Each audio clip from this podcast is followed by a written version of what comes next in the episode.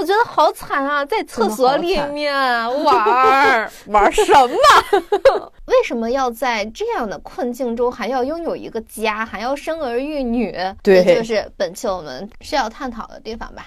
嗯，人生没有更难的剧本了，咱俩要个孩子吧。哎，天啊！当你知道的知识越多的时候，面对无可奈何的承受力就高了很多。对，兜里已经见底，工作还要继续。罗素说的是，就是哪怕是摸鱼的工作，也比不工作强。正所谓千里马常有，而伯乐不常有。啊，你就是那个伯乐。谢谢谢谢，现在还没当伯乐呢。你看这个 现在在做千里马。对，先先做马，先做马，先做马呀。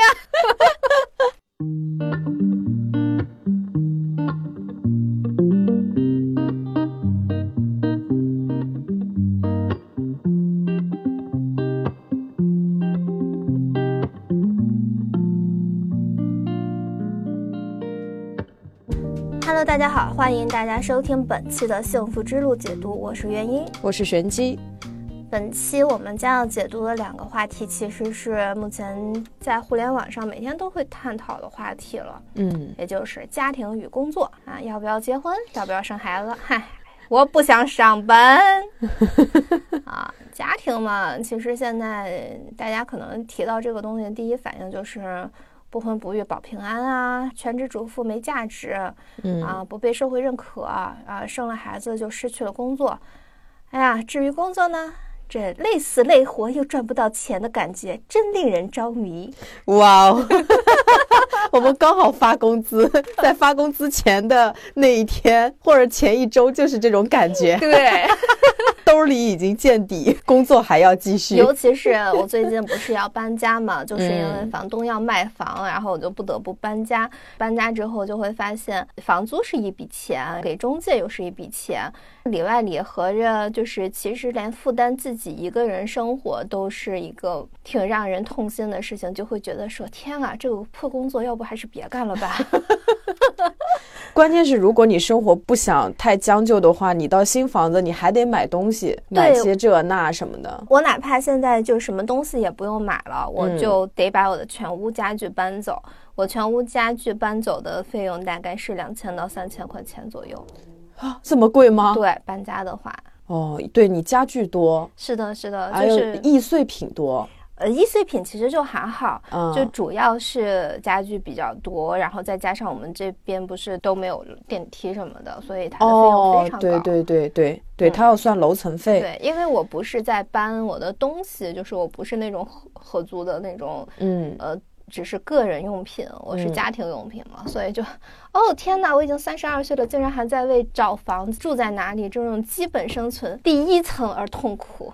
这个我觉得真的是像北京这种大城市特有的，给人的这种，就每次到搬家的时候，就觉得自己的尊严被狠狠的，就是拍了两巴掌的那种感觉。就很懊恼，对，那那个时候就发现，哦，我一个人在面对生活真的是挺痛苦的。只有在那个时候才会觉得说，哎呀，我要不要去找我爸爸复合？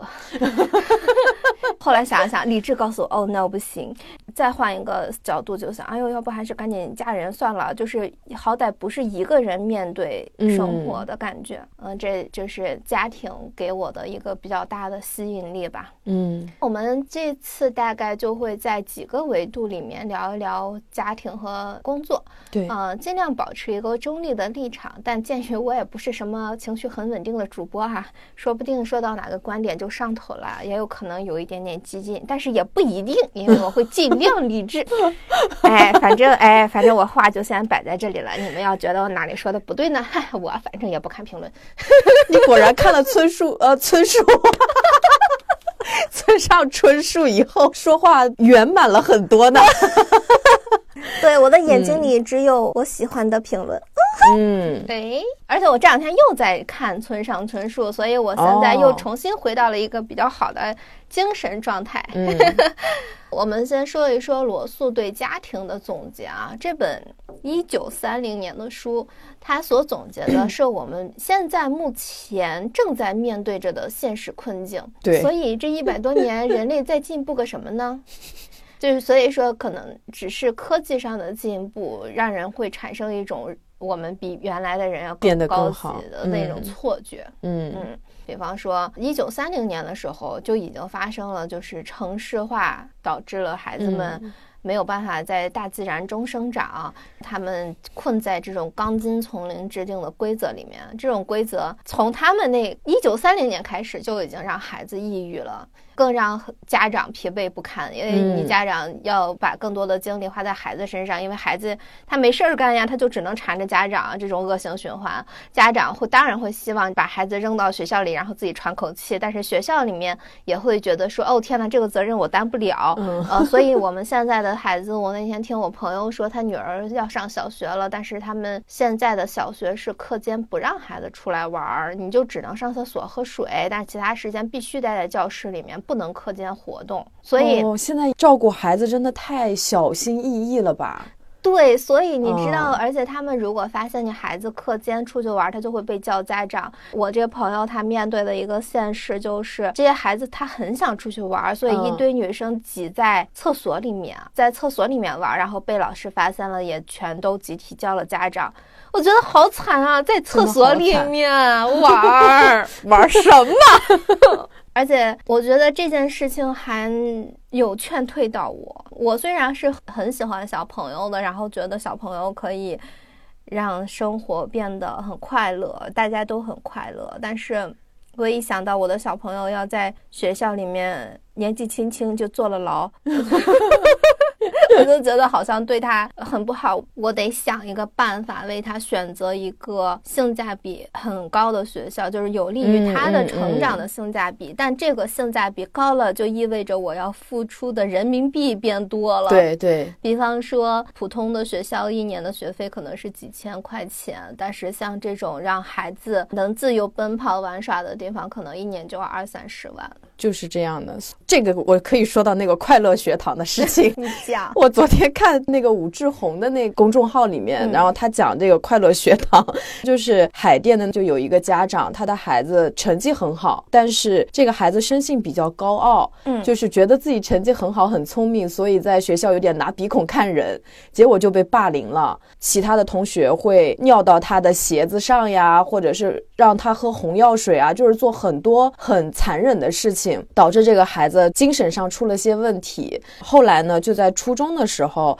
他父母就决定把他转到北京郊区，反正也是挺火的一个什么叫快乐学堂。那里面基本上就是把学业压力放得很小，让孩子尽情的在大自然那边有池塘啊，有什么的，在大自然里面玩耍。然后可能还会学一些跟国学相关的，或者他们对什么感兴趣，就让他们学什么。嗯，就是让学生在那边充分。的发挥自己的一些天性，嗯啊，本来感觉还挺好的，但是等到他们快到高中或者快要考大学什么的时候，基本上到高中的时候，这些孩子就又得回归到。传统的体制，我昨天文章看到这边的时候，我又有点窒息。我就会觉得，那快乐学堂它不过是一个短暂的乌托邦而已。你到后面，你不是压力会更大吗？但是他那边的文章就是说，那里有三个不同的孩子，有一个是天才儿童。所以他通过这种放松式的教育，他很快就能追赶上他的学业，就进入了一流的那种很好的一个高中里面去学习。然后还有一个是学习成绩比较普通的，他呢通过一年的复习，然后就去了私立的那种高中，未来可能就是出国的。反正就是不同的学生，但是他们都只遭了一年罪，还是回到了正轨。我这么一想，我觉得那个快乐学堂其实也还挺好。因为你至少让自己的孩子在五六年或者是三四年里面，至少是身心非常愉悦和健康的，而且他们也能知道什么时候该努力。他们到了高中以后或者到了大学以后，也能珍惜那样的机会。我看到那个文章的时候，我就突然想到你考大学这个事情，嗯，就是让你彻底放飞一下，你才能珍惜自己的选择。是的，所以他现在有这种快乐学堂，但是肯定也有那种失败的案例，只是没有说。对，因为我觉得像快乐学堂这个东西，它其实很考验父母本身的应变能力和他有没有办法去承担各种结果。这个快乐学堂反而体现了父母能不能让孩子赢在所谓的让孩子赢在起跑线上，其实就是父母本身的能力。如果父母本身不是条件一般啊，而是知识，或者是在这个社会上本身很被动的话，可能也没得选择，只能选择传统的那种方式。我们也知道，其实大部分人在生活中就是被动的。对，就是有一些东西是你。没得选，感觉是没得选。是的，其实，在北京，我觉得应该是甚至有百分之五十的人，现在比如说我们适龄适婚的人，也许未来都是没有能力在北京让孩子接受教育的。对的，对你只能跑到自己原来的城市，对吧？二三线的可能让孩子接受教育会比较好，剩下的那一部分呢，可能在公立和私立，还有出国以及这种国学和正规的教育体制之间选择。对，其实听上去有很多选择，但是父母本身自己的能力限定了选择。嗯，社会其实是给了你很多很多条路的。你看，很多家长他不愿意后退一条到二三线城市再去想另外一条路的办法，很大一定程度上是某一种由奢入俭难。因为你见过了大城市的生活，见过了大城市的运作的方式等等等等，你自己都不甘心回小城市。对，你怎么甘心让自己的孩子在小城市接受教育，再重新来一遍你现在这样的生活？那么意义在哪儿呢？很多人可能就会怀疑这个。嗯，他们可能比方说举家回了小城市之后。又会一直跟孩子说你得奋斗呀，不然怎么怎么怎么样？就是他自己的不甘心，又会落到孩子身上。主要是如果都回去的话，那呃好的资源都集中在大城市，回去也没有好的工作了。对，这些都是问题。退也没有那么容易，对，进也没有那么容易，对，就 卡住了。这又不是我们能够解决的问题了。对，这不仅不是我们能解决的问题，这甚至是罗素也不能解决的问题。嗯。呃，所以其实罗素在这一章里面，他讲的是在我们现有的条件下如何去面对生活。至于制度的改变，就听天由命吧。对 对，真的是。我们先把丧的说完哈。其实他还提到一个点，就是女性生育对于个人价值的滑坡是女性恐婚恐育的核心。所以问题就来了嘛。就是为什么要在这样的困境中还要拥有一个家，还要生儿育女？对，就是本期我们需要探讨的地方吧。嗯。呃，那个文章里面，罗素就是说，像他说的那个时代再往前的过去的女人结婚，是为了就是难以忍受的生活处境所迫，因为未婚女性是经济无法独立的。嗯，小的时候可能靠父母，靠她爹养她，然后她长大以后，她得靠她丈夫养她。如果她嫁不出去的话，然后爹也不养她了，那她得找她的兄长。就女人她没有那个就业机会，她就是附属品嘛。对。但当女性拥有了教育和就业机会以后，情况它就会不一样了嘛。所以就是跟我们现在面临的处境就是变成一样了，就是我们拥有了教育和就业的机会。对，而且罗素有句话说的还挺好的：当你能自己养活自己的时候，你只要不生孩子，你就可以悠哉悠哉的度过这一生。嗯，刚才我跟玄机也探讨了一下，呃，既然罗素也这么认为，我们为什么还要结婚？嗯，那么结婚它肯定不是一个必需品，而且我们也知道结婚是一个高风险的东西。那么其实单身是一种低风险但是低收益的。你一个人面对生活和几个人面对生活，那个抗压能力是完全不一样的嘛？嗯。然后我就昨天正好看到李银河说的一句话，是群里的听众分享的，就是你想要有一个好的伴侣，或者说想要好的婚姻，首先你得拥有灵魂，其次要有爱的能力，最后要有运气。我们要先拥有这三个东西之后，我们才能去谈婚姻和家庭。我今天早上还看到我朋友发了一条微博，说他就问广大男性群众。嗯，什么叫对女朋友好？因为他发现女生概念里的男友对我好和男生概念里的对女友好是不一样的。哦，对对对，嗯，我在下面扒拉了半天，我也没看出来大家觉得对女友好是一个怎样的一个定义。但我很想知道大家分别的想法是什么样的。来，让我给你念一念。就比方说，需要的时候都在。让女朋友做自己，鼓励她想做但是不认为自己有能力做好的事情，监督她做自己应该做但是不愿意去做的事情，像个教导主任啊，爹出来了。无论大事小情，认真对待，尊重对方，不敷衍，该花的钱一定要花，不要打嘴炮，帮他解决问题，不劈腿，心疼他。还有一个男的说。并肩散步在街上，然后下面就有人回：要求太低了吧？互相尊重、爱护、默契啊！给女朋友烧热水，多喝热水啊！嗯。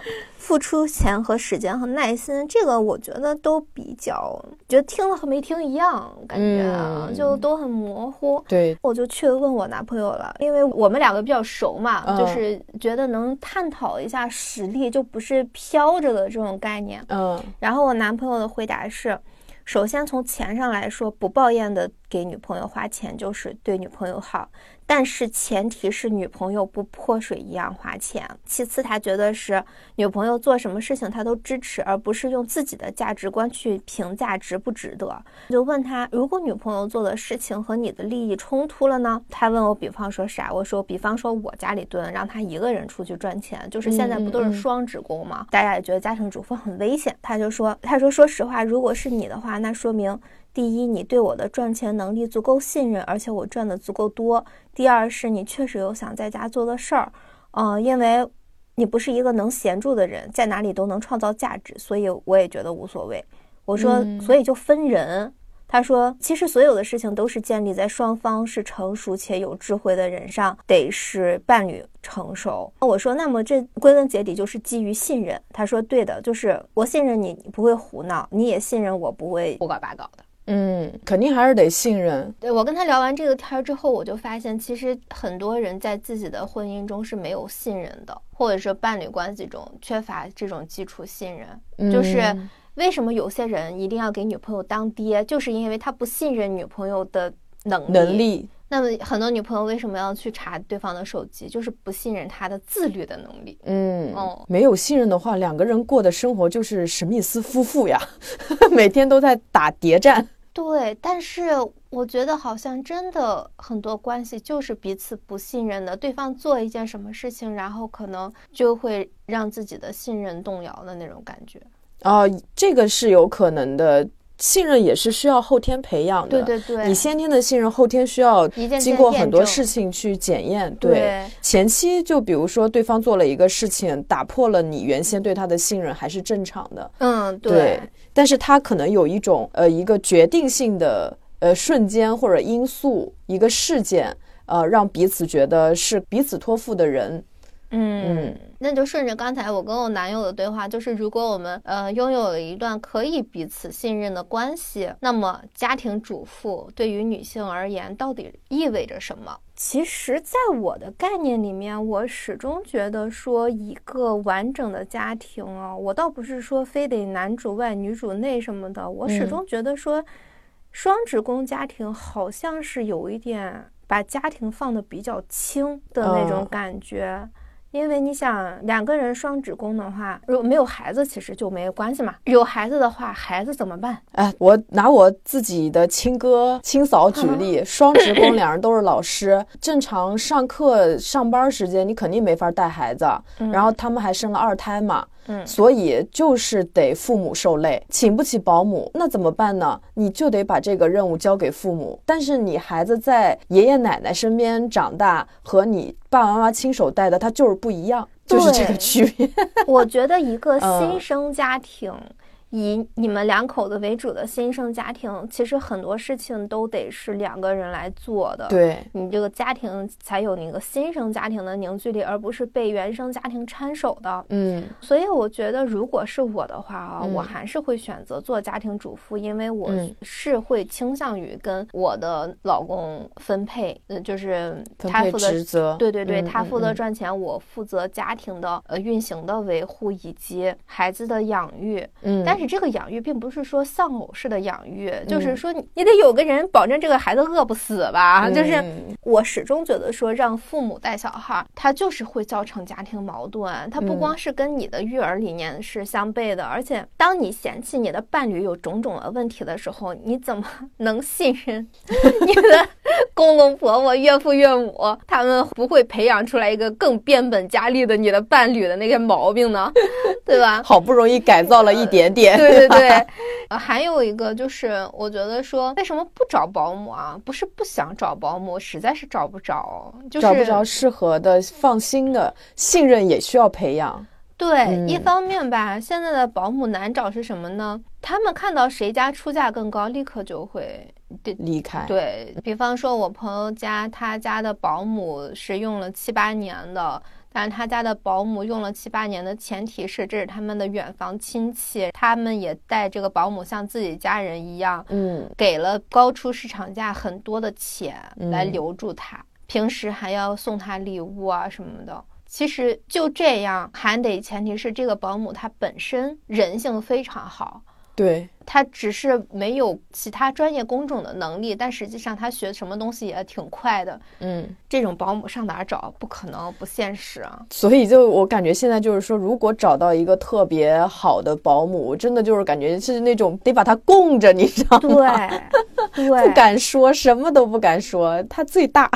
嗯，是，其实挺难的，没有想象中的那么容易。我其实很小的时候也想过，哎呀，没有公公婆婆没关系啊，就是找个保姆。啊，嗯，现实一次次打了我的脸，就是保姆一点儿也不好找，嗯，呃，所以我始终觉得说，工作只能占我三分之一的精力。我对工作只能占三分之一的精力也是有一个偏见的，因为我觉得自己带孩子不仅仅是对孩子的教育很重要，更重要的是家庭它这个港湾，它是一个要为一家好几口人提供能量的地方。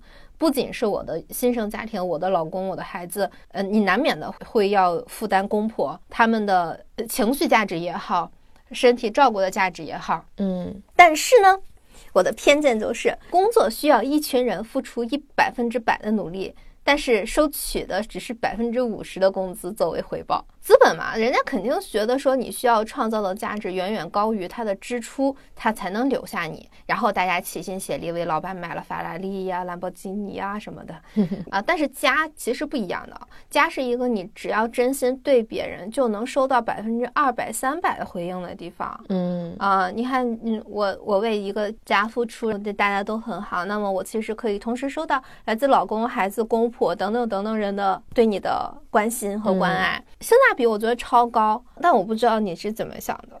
哦，我昨天刚看一个产假和婚姻法其实是有矛盾的，就是一一个说法，就是说我们的婚姻法是非常超前的，它是主张男女在所有事情上面都是非常平等的，类似于双职工家庭那样的标准，在婚姻中双方非常的平等。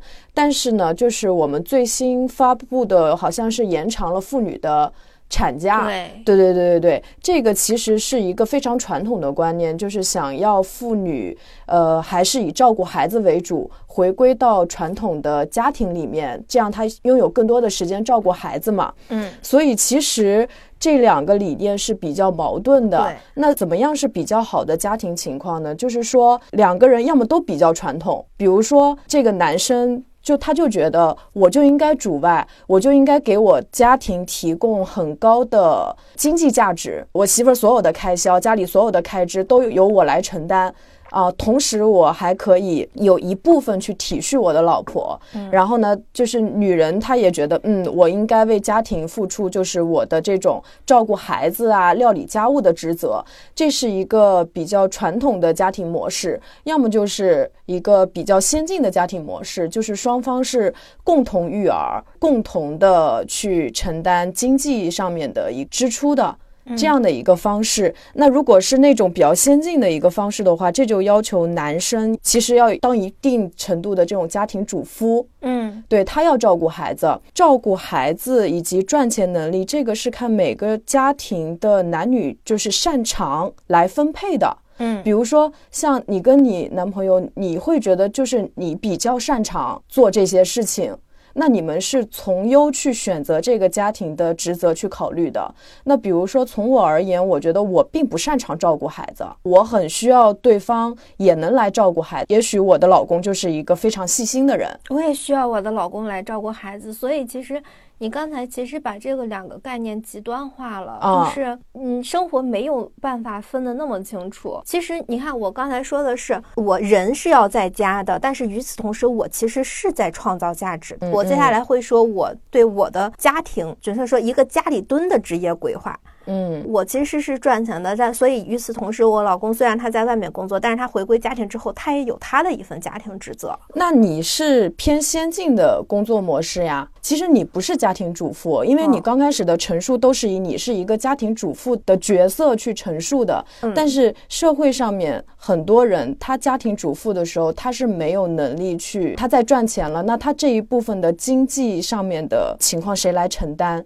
这是一个很大的问题。对我其实就是想分享一下，我作为一个家庭主妇，我是如何创造价值的。因为我发现，其实好多的家庭主妇，她觉得说，哎，我生了孩子，钱不够花了，所以我要去做微商。就是很多很多，其实就是卡在这儿。对，选选择这个，所以我比较想分享一下我的思路吧。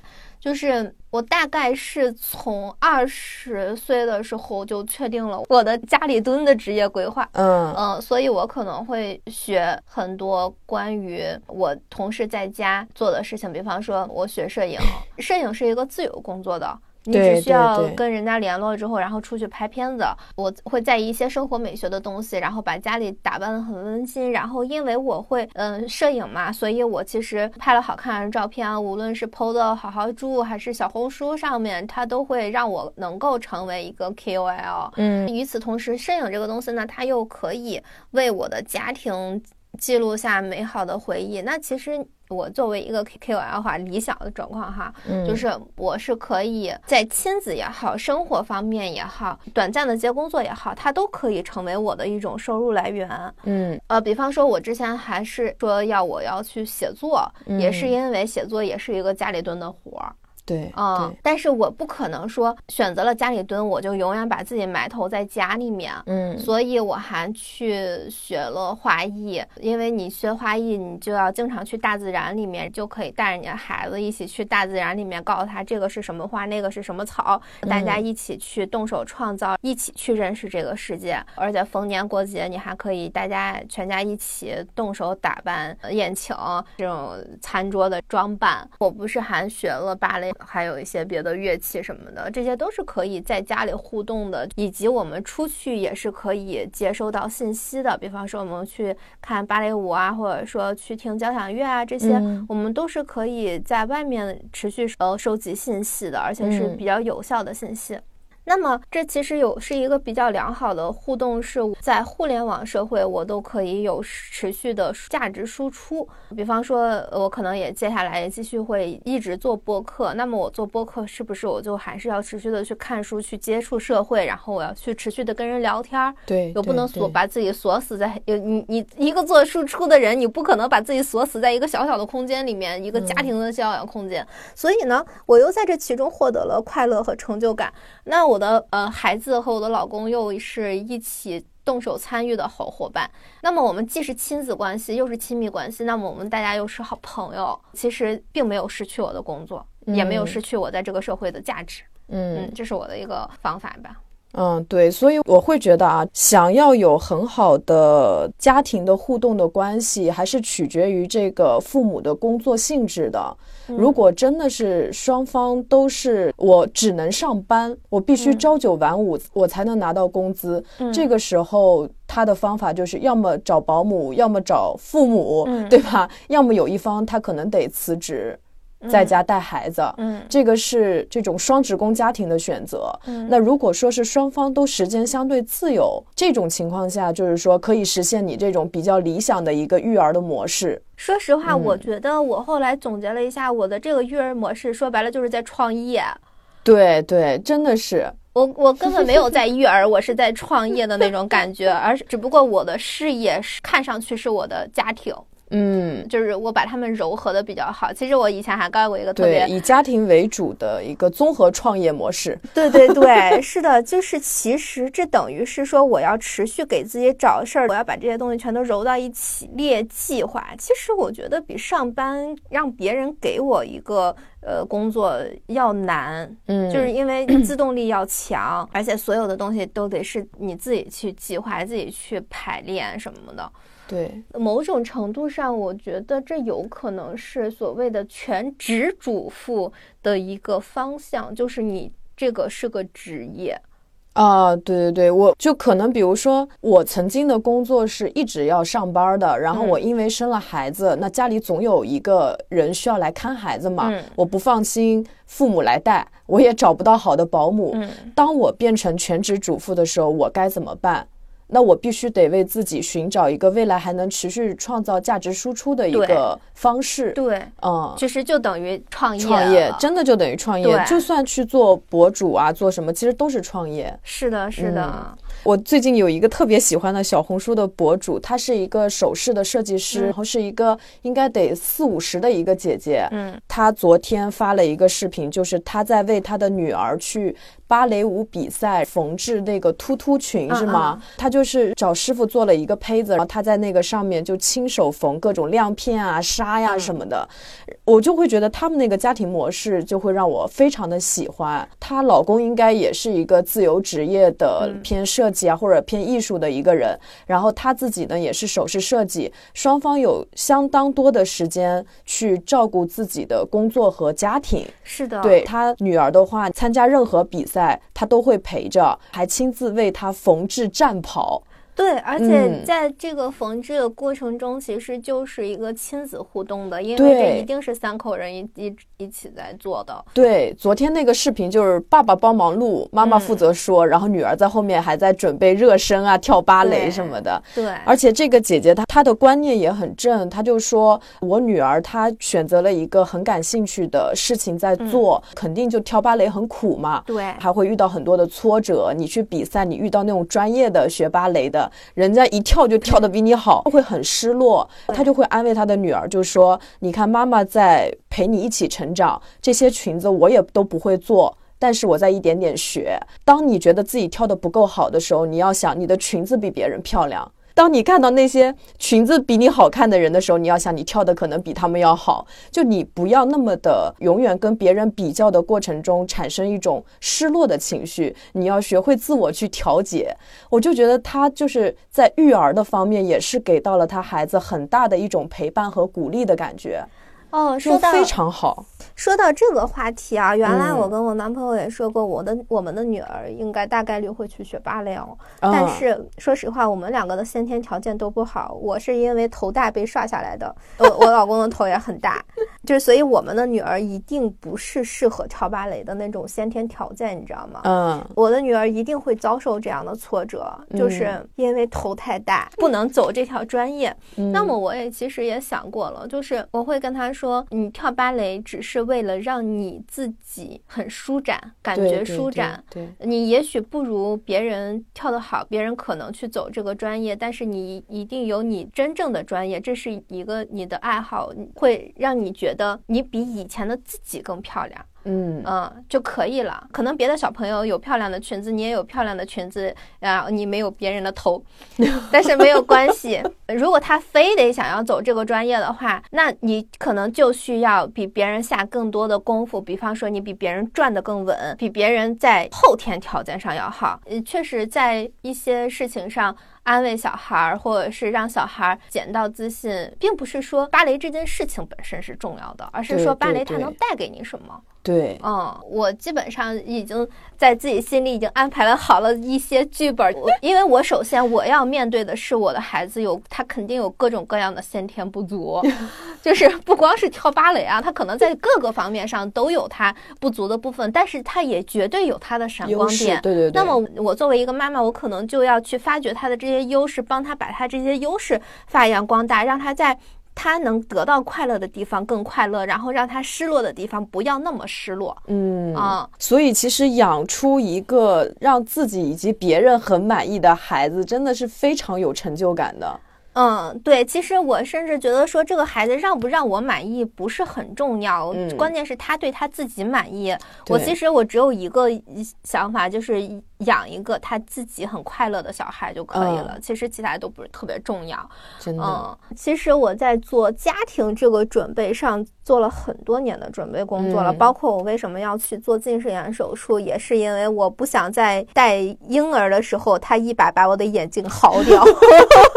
嗯我能下定决心去做这个手术，也是因为这个，因为好多人他可能会说我怕失败啊，或者是怕疼啊，等等等等的。那可能是因为相比之下，我愿意为家庭付出的更多一些吧。哦，其实我对生孩子，我曾经是非常恐惧的。嗯，我主要还是恐惧，就是了解到的生孩子的疼痛以及产后的各种的生理上面的状况，这个是让我觉得很恐惧。但是有一次，我也是了解到。其实现在无痛分娩已经到了一个非常科学、就非常先进的一个地步，不需要再按传统的方式觉得我顺产出来的孩子一定是最好的。其实不是，就是打了无痛分娩，既自己不遭罪，又能生产出来一个很健康的宝宝。那何乐而不为呢？为什么我们要拿自己的身体去扛那样的疼痛？因为就是生育的疼痛，好像是那种十级疼痛里面，基本上已经非常非常靠后了。嗯，说到这个疼痛的问题啊，就是在生孩子这件事情上，我其实发现了一个点，就是有很多现实，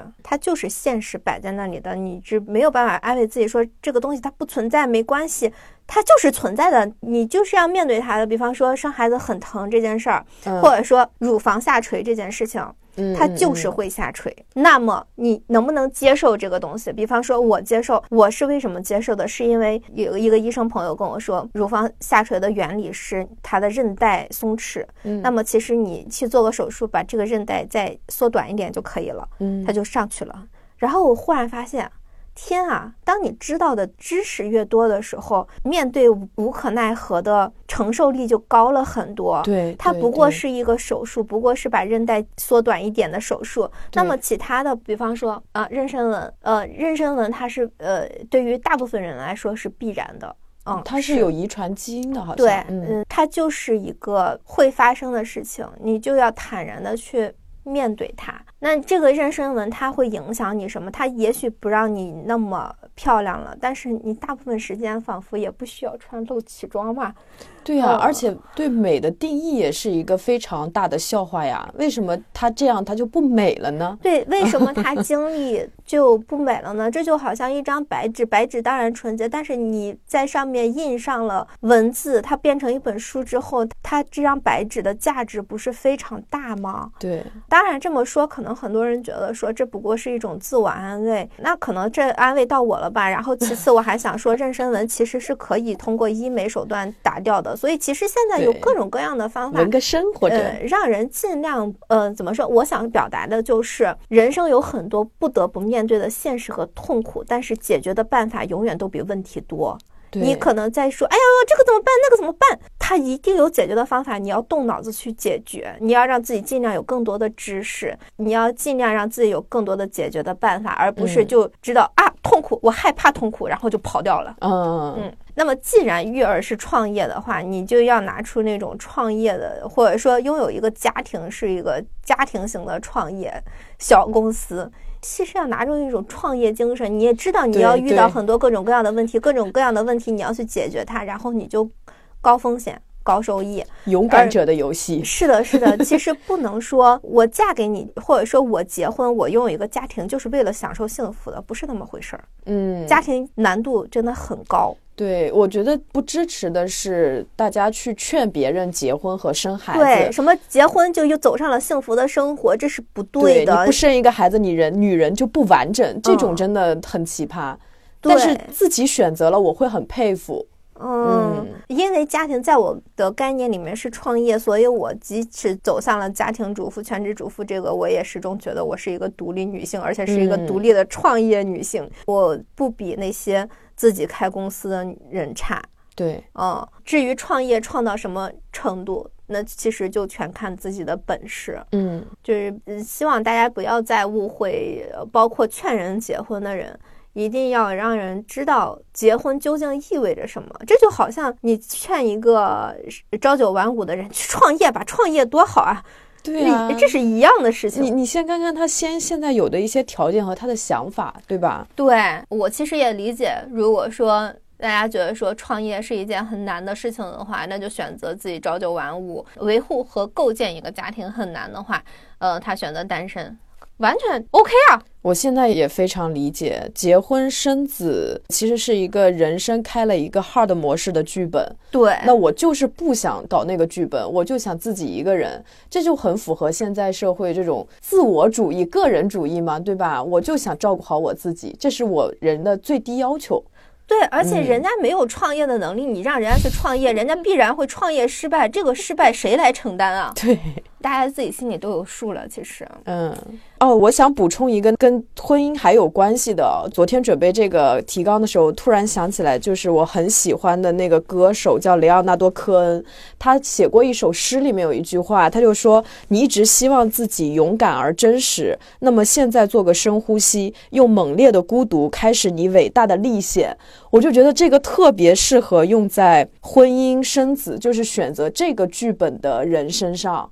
就我会觉得他们真的很勇敢，所以现在很多人就叫那种结婚生孩子的女人为婚驴。我会觉得这好像也不是很尊重别人的感觉。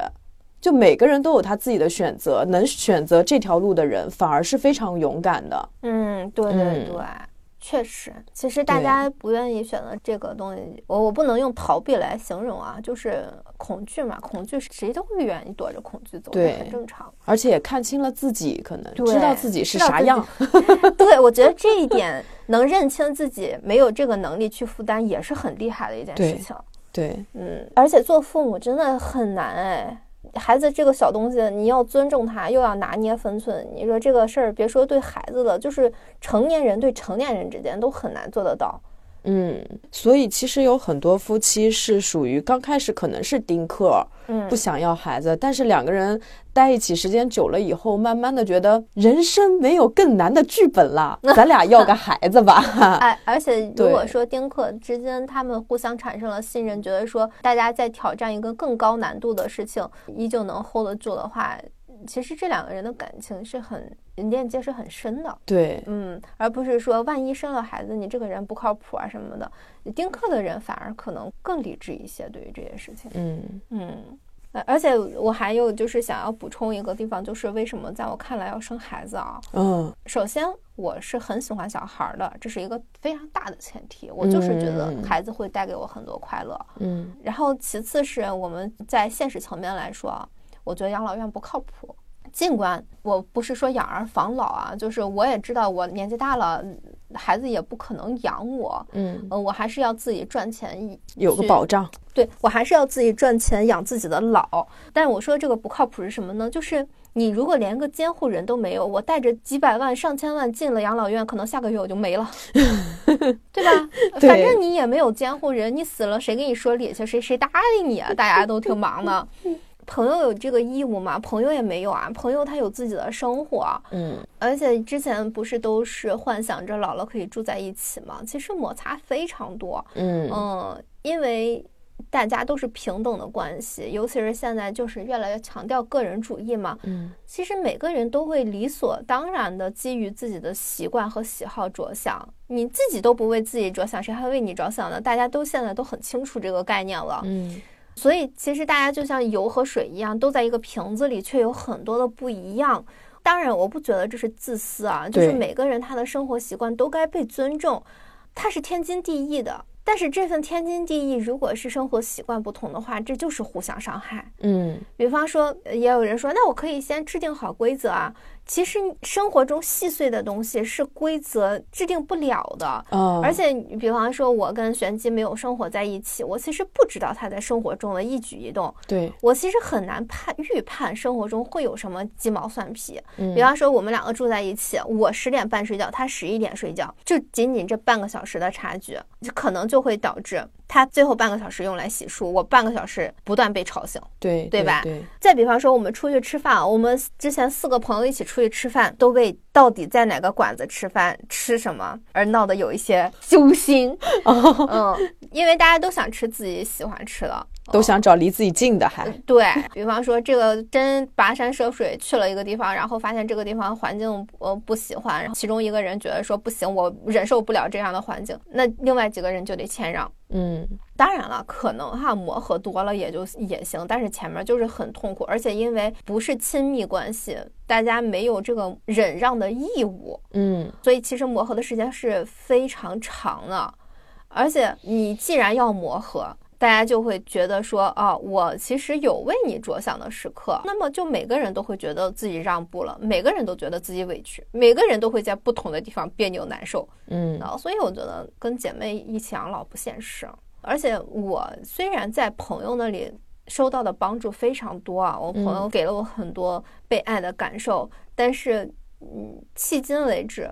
我生活中遇到的一些难关，在从头到尾的共度，包括我情绪崩溃的碎碎念的时候，其实都是亲密关系一起度过的。嗯，我可以跟这个朋友说这个事情，跟那个朋友说那个事情，但它都是分散的。对，不是连续剧。你不可能把这些所有的情绪、所有的事情让你的朋友跟你一起分担，人家凭什么？人家他妈好端端的，然后忽然要担负你这个担子，嗯，这对人家来说也不公平，也是很难受的一件事情。除非你这个朋友是个圣母，那也很奇怪的。所以，当你想要有那种，比方说我我搬家啊，我要呃收拾东西，我要整理行李，然后我要呃看房子，跟中介聊这些事情。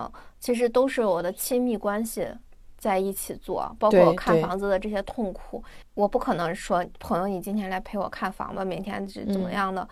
那共度难关的其实就只有亲密关系啊，所以我觉得对我来说家庭特别重要，起码在我的人生中占比很大。嗯嗯，它让我不会觉得孤独。嗯，但是我这个还有个前提就是，嗯，我的亲密关系得是令我。安心舒适的，它是有支撑感的，对对，嗯，它是能实打实的给我那种拐杖的感觉的，而不是我自己洗脑自己，我挺幸福，他对我挺好，它是一种分工明确的，而且会获得尊重的，有着良好的互动和有求必应。呃，所以我能清楚的知道，我以后不会生个孩子，然后有一个半夜叫不起来的爸爸。那真的就是本来没有乳腺结节，生完孩子以后结节了。对，而且我男朋友特别特别有意思。就是有一次我在抖音上收到一个视频，就是孕期的九个表现和需要呵护的地方。当时看那个视频的时候，我的第一反应是怎么？这是我如果是个男的，说实话，我收到那个视频，我会觉得挺有压力的，就是因为他在告诉人如何呵护孕期。的妇女，呃，九件事，每一件事都让我觉得心理压力很大。但是我看完那个视频之后，忽然想到，哦，我才是那个孕妇，然后 我就心情好多了。其实我发现真的挺难的，因为我们现在就是可能会更多的去关心这种就是以后家庭和生活的运转。我男朋友比我更关心怀孕百科，嗯，比我更关心一个小孩儿他怎么健康成长这些东西，嗯嗯，所以我觉得可能这种支撑感对我来说还是挺挺重要的。对，不是说如果胎养好了，年轻时候的妇科病到了那个养胎的时候都能好吗？我感觉如果有个好老公，年轻时候遭的罪，在怀孕和养孩子的过程中也可能都会得到治愈。我觉得其实是一个感觉，这个伴侣还是很重要的。对对对。但这个就得看运气，所以就我们就不能跟那些没有这个运气还或者还没有找到的人说这个，他们可能就会觉得啊，这怎么怎么怎么样。对对对，我我觉得如果说我没有找到这样的支撑感的话，我也不会走进家庭。对啊，嗯，你想着要跟这个人共同分担，结果一起分担的时候受一肚子气，觉得还不如我一个人的。呃，如果不是我男朋友他他实打实的在做这些事情，而不是嘴上说，哎，我会照顾你啊，我会怎么样，就是不是这种浮在空中的这些的话，我也不会说要结婚生孩子的。对，嗯，哎呀，接下来我们来聊一聊工作吧。昨天还是前天，同事有问我说我未来的职业规划。嗯，问我为什么不去自结，就是觉得说你现在的能力去自结完全可以胜任一个零零七的五万块钱的 工作。我就跟他说了我的工作只能占我人生三分之一的这个理论嘛。嗯，我看那个咱们听众群，然后经常也有人说他们觉得说现在工作无聊啊。罗素说的是，就是哪怕是摸鱼的工作也比不工作强。然后我就开始想，工作到底对人的重要性是什么呢？而且他还说了，就比方说有钱的人会继续找事儿干，而不是说像我们以为的，就是躺着花钱了。对，而且他们很有意思的是，你看这些富豪，他们的事业在脱离了温饱之后，他们的工作是创造性更强的东西。他们是不是在纠结于眼前的这些利益，而是说放得很远的？对，那他反而会成为一个长期的财富的正向循环。我觉得这是我们值得学习的地方啊！在解决了温饱之后。一定要想下一步，你的价值是什么？也就是所谓的上升空间。嗯，但是这个上升空间。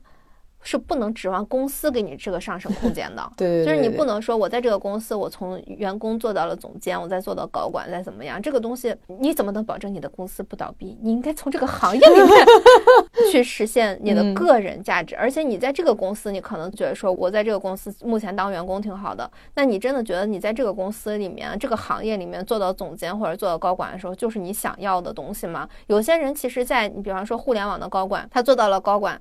只是他的 title 是这样的，但是他始终觉得说这份工作不是我喜欢的。在三十五岁的时候，对，呃，对，因为他不喜欢，然后他就没有那个他的缺少不可替代性，还是怎么样？嗯，可能就是这时候就是分水岭，要么就是没有再想往上走，或者是往外走的一个愿望了，就开始摸鱼或者开始混日子，在三十五岁的时候被辞退。还有一种可能，他就是说，他就去找嘛，我到底喜欢什么？那他可能就会脱离原有的一个环境去去创业也好，去突然可能就像很多那种公众号里写的，哎呀，下乡去开了个民宿啊，去造了个房子啊，都不一样。对，嗯，其实我觉得好多人的。归根结底的梦想是回乡下种地，归园田居，这是 中国人的传统梦想。就像陶渊明，陶渊明就是那个传统 idol。啊，是啊，是。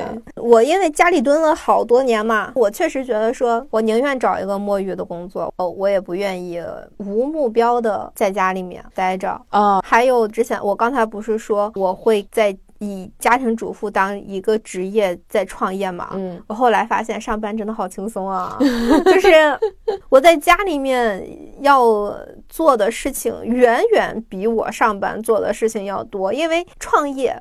是直接承担结果的，嗯，你今天你这个东西，你这个账号维护的好不好？然后你这个家庭的运行好不好？你可能你家里缺个馒头了，你啥东西坏了，这都是你要直接解决的问题。这些东西都特别碎，但上班不一样，上班你只需要干好一件事儿，或者说这件事儿你干的不太好也没关系，你月底还是会收到工资。嗯，不多不少，还是那些可以摸那个一个月的鱼，我还是有工资的，是吧？对，然后你摸这一个月的鱼，不能摸鱼啊。对，而且在工作岗位上，你摸一个月的鱼，你就是说你不主动去寻找东西也没关系，因为别人会来找你，你会来活儿，你只要把这些东西就是去解决掉，嗯，被动的去接受也是有事儿干的，嗯，哦，那起码他不会无聊。我会觉得有的人的工作，我真的觉得他干的挺好的，又是有他能发挥他的长处，而且工作也很有挑战。但是我觉得现在就是习惯性的，大家都在厌恶工作，它成了一种主要的风向。那如果大家都不想上班的话，你干脆你就去躺着，你你躺一个月不够，你躺半年，你躺一年，你躺够了，你再想想你到底想不想上班，确定了自己想上班或者想要工作吧。我觉得对对对对对，自由职业它可能也是一种工作。想要工作以后再去选择自己的工作方向，选择了就没有必要抱怨。当然，这个前提就是说不要去消耗自己的身体健康啊什么的。啊，反正我是完全躺不住啊，我真的没有办法闲超过一个星期。我觉得闲一个星期对我来说就已经是我的人生上限。但是我发现，就好多人他觉得说他不喜欢现在的工作，也是因为他现在的工作是没有。持续性也没有上升空间的啊，对对对，我打个比方说，现在有好多播客它不更新了，嗯，然后因为它在这件事情上它没有成就感，嗯。啊，我觉得我们在做播客的时候有成就感，它是来源于几个方面的，一个是我们是在持续的输入，持续的输入这本身它是一个新鲜感，就是我们一直在看书，我们一直在写稿子，写稿子这件事情它就是一个输入和输出，它是。其实是让你一直有那种有价值的，你是感觉自己有价值的。嗯，反正我在写稿的时候虽然很痛苦，但是我写完之后那个成就感是非常非常爆棚的。这个事情就让我没有办法说放弃这份工作。嗯。我就发现我喜欢，因为我的喜欢是因为他的那种带来的莫大的，就像拿了奖，对，像拿了奖杯一样，每一期都是。你看每个星期我们都会拿一个奖杯，但是如果能三个星期拿一个就更好了。其次是反馈，嗯嗯，他有一个非常良好的对对对反馈。但是如果说你你既不写稿，然后又没有反馈的话，那确实这个事情就。没意思，嗯，你如果只是一个闲聊的节目，你聊着聊着，可能两个人就是没话说了，嗯，又没有什么好的评价的话，那这个事儿确实是无意义的。那至于说播客的上升空间，增粉也算是上升空间吧。那么对于一些停更了的博客，那他可能就是觉得自己没有什么可上升的。你每个月呃看每期，你看自己的播放量一二十、二三十，可能就是觉得说这东西没意思。还有一种就是。播客它是否是一种能一眼望到头的工作？我反正迄今为止，我觉得才我们才刚刚开始。我是觉得工作它分很多种，呃，如果够有远见的话，它不可能是一个一眼望到头的工作。就你可以跳，就是从播客也许跳到了别的领域，但是你学到的东西它都是有用的，或者是播客这一个，你可以在播客中再进行创新。对对对，是的，更多的形式，是的，是的。你内容也可以持续的创新，比如我们如果一直只聊书，而且一直用一种方式来聊书，我们永远只说书的梗概，然后说个人观点，可能做到十期我俩就疲了。嗯，对。但是我们换不同的说法去聊，聊不同的主题，或者在同一个主题挖不同的点，它就会很有意思嘛。哦，对，所以说这其实是一种建设性。对他书里就提到了那个建设性啊，我觉得他那个说的挺有道理的。就是有意思的工作有两个特点，一个是能发挥自己的专业技能，还有一个是这个工作它有建设性。工作的建设性，它跟破坏性进行了一个对比，就是说建设性是事物初始状态相对随意，结束状态表现出目的性；破坏性它就是相反。破坏性就比如说有一些反动分子啊，他特别讨厌现在的制度，必须革命把它破坏掉。但是我要建立一个什么制度，我不知道啊。但建设性就是说我最后我知道我们要走到哪一个。方向去，可能刚开始就没有那么说，我们一定要一板一眼的。对。但是最后我们有一个宏伟的蓝图啊，嗯，就好像我们的目标是普度众生。对然后如果现在给我们设置 KPI，你们一一个月要有多少收听量，这就是破坏性。我觉得 KPI 真的是属于破坏性的一个工作的性质。嗯。对，因为它就是属于初始状态，非常的有目标，但是为了什么？我觉得有一些领导他都不知道。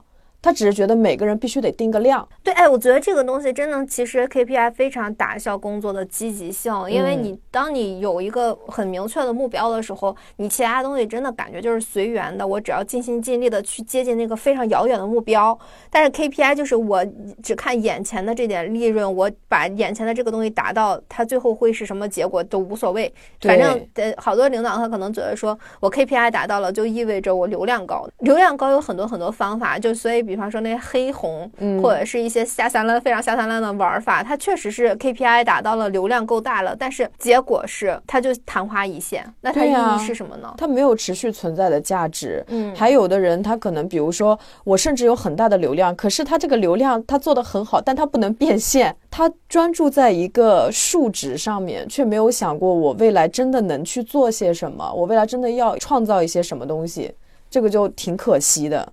嗯，付出了那么多的努力。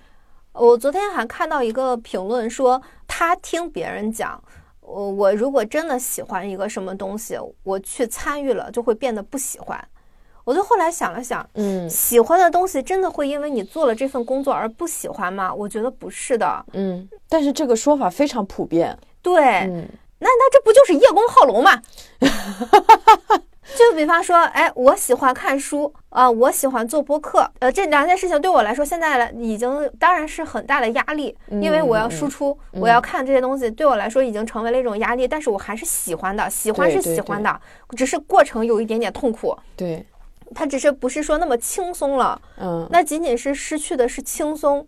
但是我失去了轻松，我是否获得了更多？其实我获得了更多的。嗯，好多人不知道自己喜欢什么。你觉得存在人不知道自己喜欢什么吗？人不了解自己，他就不知道自己喜欢什么。嗯，存在这个可能性。嗯，我还是拿播客举例子啊。嗯，就比方说，我年初的时候喜欢听播客，它是一个非常崭新的喜欢，就是谈不上哎呀我热爱它，谈不上热爱，那我就。会选择说，我了解一下这个行业，我了解一下这个播客是怎么做的，我尝试一下自己能不能做。嗯，我尝试了之后，我其实就会慢慢的在发现，哦，它是有一个完整的行业链的。嗯，那么我会再在这个行业链里面看看自己能做什么。那其实说白了，大家在喜欢一样东西的时候，都是从基层做起的。如果说这个行业的天花板足够高的话，我能在这个能做到死。嗯一直游到海水变了。对，但是如果比方说 像播客，它现目前来说是一个天花板很低的东西，嗯，而且它是一个不完整的行业，嗯，那它不完整不是更好吗？我完全可以在我在身处其中的这个过程中发现，哦，它对它有这样的不足，我发现了，我就可以去弥补它，那我就可以创造一个我在这个行业中的独一无二性，或者说我在这个行业中创造出一个我认为完整的产业链，那这不都是？无论它是是完整的，或者是不完整的。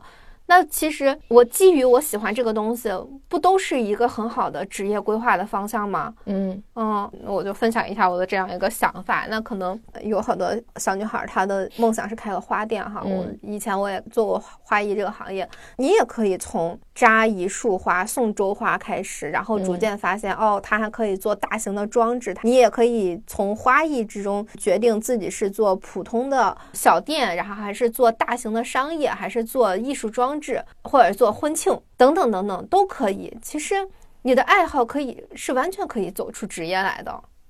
我是觉得这个喜欢的东西参与了不喜欢，其实就是因为他把他本来喜欢的工作用一种破坏性的眼光去对待了，就而不是建设性的。你看，你刚刚聊你对播客的一个感觉，你用建设性的眼光在看你喜欢的事情。但如果可能，他后来不喜欢的原因是什么呢？因为我做播客，我每周要更新，这就是初始的目的性很强。然后我每周更新，我还希望要增粉。就我都变成了一种类似 KPI 一样的初始状态，非常有目的性的，我的结尾就会散掉，我就不想跟了，我会觉得我不喜欢了。对，但是你看我们俩好像就完全没有在开始的时候说我们一定要怎么怎么样，如果累了，我们这停更一期也没有关系，是吧？啊，如果这一期可能就是订阅的少一点，听的少一点，我们好像也都没有那么在意过。哦，说到这个。我发现很多人他的爱好，比方说他的爱好，当他不能变现的时候，他就说我不太喜欢这个爱好了。那他你喜欢的事情可能是赚钱，对，你是想要各种各样的方式去赚钱。如果你喜欢钱的话，你就去研究怎么赚钱，就不要研究爱好。嗯，对你，你其实。要想清楚自己的爱好的底层逻辑是什么，其实还是说白了，就是要认识自己。你的爱好对你来说究竟意味着什么？对对，它给你能带来的究竟是什么？我觉得播客对我来说能带来的就是知识。对我也非常欣赏播客，它就是一个让我自己变成了一个活的水池，嗯，就是有输入输出，嗯，呃，就人光输入没有输出，真的也也是挺可怕的。就淤堵了。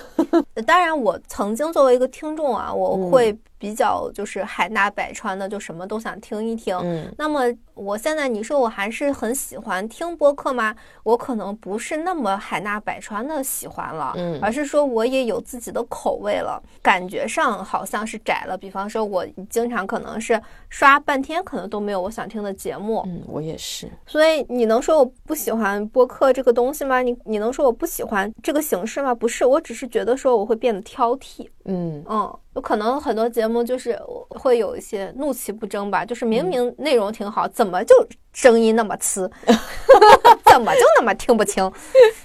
是是是。啊，最早我们做播客的时候，不是就想做好自己的节目，普度众生吗？然后后来我就会想，如果说我做到一定的程度，然后能不能帮各种各样的播客主，让他们的节目更加精良，反而会成了我的下一个想要考虑的东西了。哦，一个明星回去做了那个经纪人儿，就有可能会说，哎，转幕后。我也就开始了解为什么很多艺人他们都会会在转幕后。好多人都说，哎呀，因为幕后更赚钱啊，不是的，可能反而是因为对这个行业的喜爱。嗯，而且觉得有一些明明很有潜力的，就不希望他们被白白浪费掉，对对对，因为选择或者走的路有问题。对，或者说他们的。大纲不够精良，或者是剧本不够精良，就会很可惜。因为其实听播客就能听到很多有才华的人，但是当他们出现一次又一次的然后之后，我就不行了。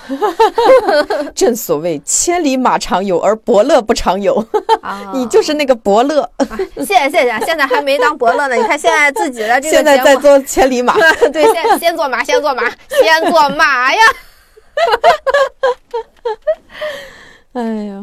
嗯，所以我会觉得啊，不管未来我们这个事业走向何方，就任何时候还是要先想想自己当初选择这份工作是为了什么，这个很重要。你喜欢什么，为了什么？如果为了钱也没有关系，那你就一直追求钱就行。像我们可能就是为了自我的价值感啊，那要一直保持着这个这个初心。坚持这个东西才能往前走吧。啊，说到这个，我想起一个事儿来，嗯，就是因为我们现在就是逐渐逐渐的粉丝量多了一些，你就难免会遇到有商务的问题。嗯，大家可以就是清晰的看到，我们现在是一条广告都没接，是因为我们拒绝掉了一些，呃，非常难得会有广告，但是都拒绝掉了，是因为这些调性不符。一方面是调性不符，另一方面是调性不符。其实你努把力也是能圆回来的，啊呃！就像我看很多公众号的文章，对，看着看着觉得写的挺好，最后突然一圆，竟然是个广告。对 对对，你这圆也是可以圆的，但是你知道，就是当这个市场还是一个甲方市场的时候，他会审你的稿，就是你他会更希望你能。在口播中，从开头和结尾是两个广告嘛，中间还要自然而然的提到他们五六次。嗯，你这个这期节目就会变得非常非常古怪，而且是他们会希望你来讲出来他们想要大家听到的东西。拿汽车来说，他会希望你的听众知道他的这个发动机是多少缸的。你觉得我们的听众在乎发他们的发动机是几缸的吗？也不在我们俩的涉猎范围里。哎，你你会想要听这些数据吗？我是根本不想听的。你这个东西它是几代的？什么安卓十一点二三什么的，代表着什么？这意味着什么？他们不在乎，他们只在乎数据。感觉这个营销还没有到特别高级的一个状态。但是高级营销本身就是少的，嗯，也是也是，就所以说接广告对我们来说是很难的一件事情。当然，如果说出于恰饭的话，你肯定会说，哎，我做了这样一期节目，我那个我拿到钱了，但是这个钱拿到手开心吗？嗯，不开心的。看那个罗素那个文章里面，他是拿那个有文学才华的人来举例的。他就说，有文学才华的人找不到独立施展自己天分的机会，只能委身市侩的财富，被迫去制造他们认为有害的废品。然后他说：“没有自尊，何谈幸福？以自己的工作为耻，又何谈自尊？”对对对对对，这个逻辑就很通，真的是这样。是的，所以其实如果说我们要保证我们自己节目自己感到幸福，自己感到有自尊，自己感到它是一个纯净的角落的话，那我们必然是跟市场是有相悖的地方的。对，我觉得咱俩要是接广告，不如就是从头到尾就是一期广告，比较适合咱俩 real 的性格，是不是？我现在说实话，我也想不到什么广告适合我们，完全想不到。我觉得应该有吧，让人身强力壮的这种可能比人参啊，让人白白胖胖、身强力壮，然后嗓门很亮的那种金嗓子喉宝，反正听上去都挺奇怪的。哎，哎呀，今天的节目就到这里。嗯，一期也不知道讲了什么的节目。嗯，拜拜。拜拜的这么突然吗？哎，那希望大家也能喜欢这一期的闲谈。那今天节目就到这里，再见。再见。